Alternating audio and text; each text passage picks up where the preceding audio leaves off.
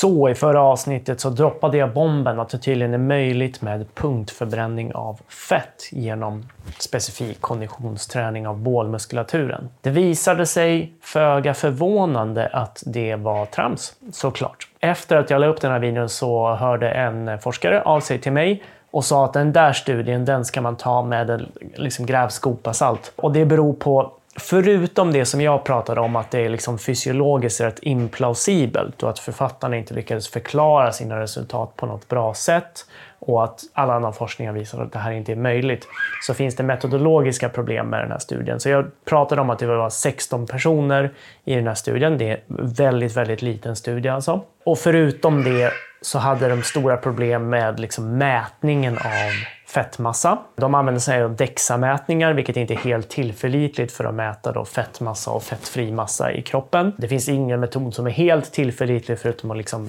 ta en person och mixa ner dem och sen så kolla exakt vad personen bestod av. Men det finns andra sätt som är mer pålitliga. Dessutom så hade de inte jättebra kontroll över hur deltagarna levde under den här studieperioden, alltså vad de åt och så vidare. Och man hade gruppskillnader innan interventionen. Så att gruppen som fick träna bålen och punktförbrände fett, de hade mer fett att tappa, betydligt mer fett att tappa innan interventionen.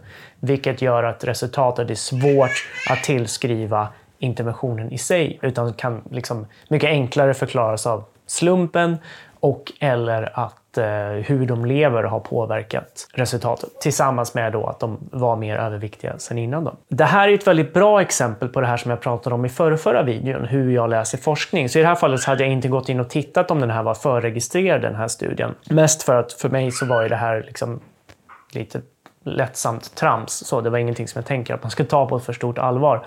Eh, vilket jag hoppas blev tydligt i filmen. Men när jag tittade då på förregistreringen här så såg jag att den här var långt ifrån förregistrerad. Den var väldigt mycket efterregistrerad. För det var nämligen så att den här studien utfördes 2005-2006 och registrerades först våren 2023. Alltså nästan tio år efter den faktiskt utfördes.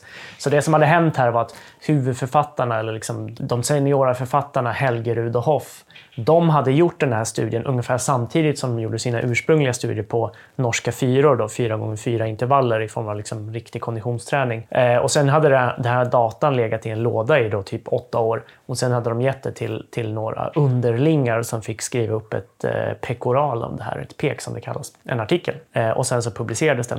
Och det här innebär att man vet liksom inte riktigt vad de ämnade göra från början med den här datan. Det kanske bara var att de tog lite personer och valde ut just de här och sen så analyserade resultatet av dem. Det kanske finns många andra som de har gjort det här på och hade man inkluderat dem i den här liksom analysen så hade man inte sett samma resultat. Det här vet vi inte, vi har ingen aning om och det är liksom en stor av anledningarna till att man faktiskt ska förregistrera sina studier. För att annars så har man ingen aning om vad det var man tänkte göra från början och om man har mixtrat med det längs med vägen för att få fram ett signifikant resultat. Så den här studien, som sagt, föga förvånande var, var ingenting alls att lita på. Så att man kan ah, helt skita i det som jag pratade om i förra videon och bara ser det som ett bra exempel på eh, when science goes wrong, helt enkelt. Nu ska jag återvända till familjen som man säkert har hört här under eh, videons gång.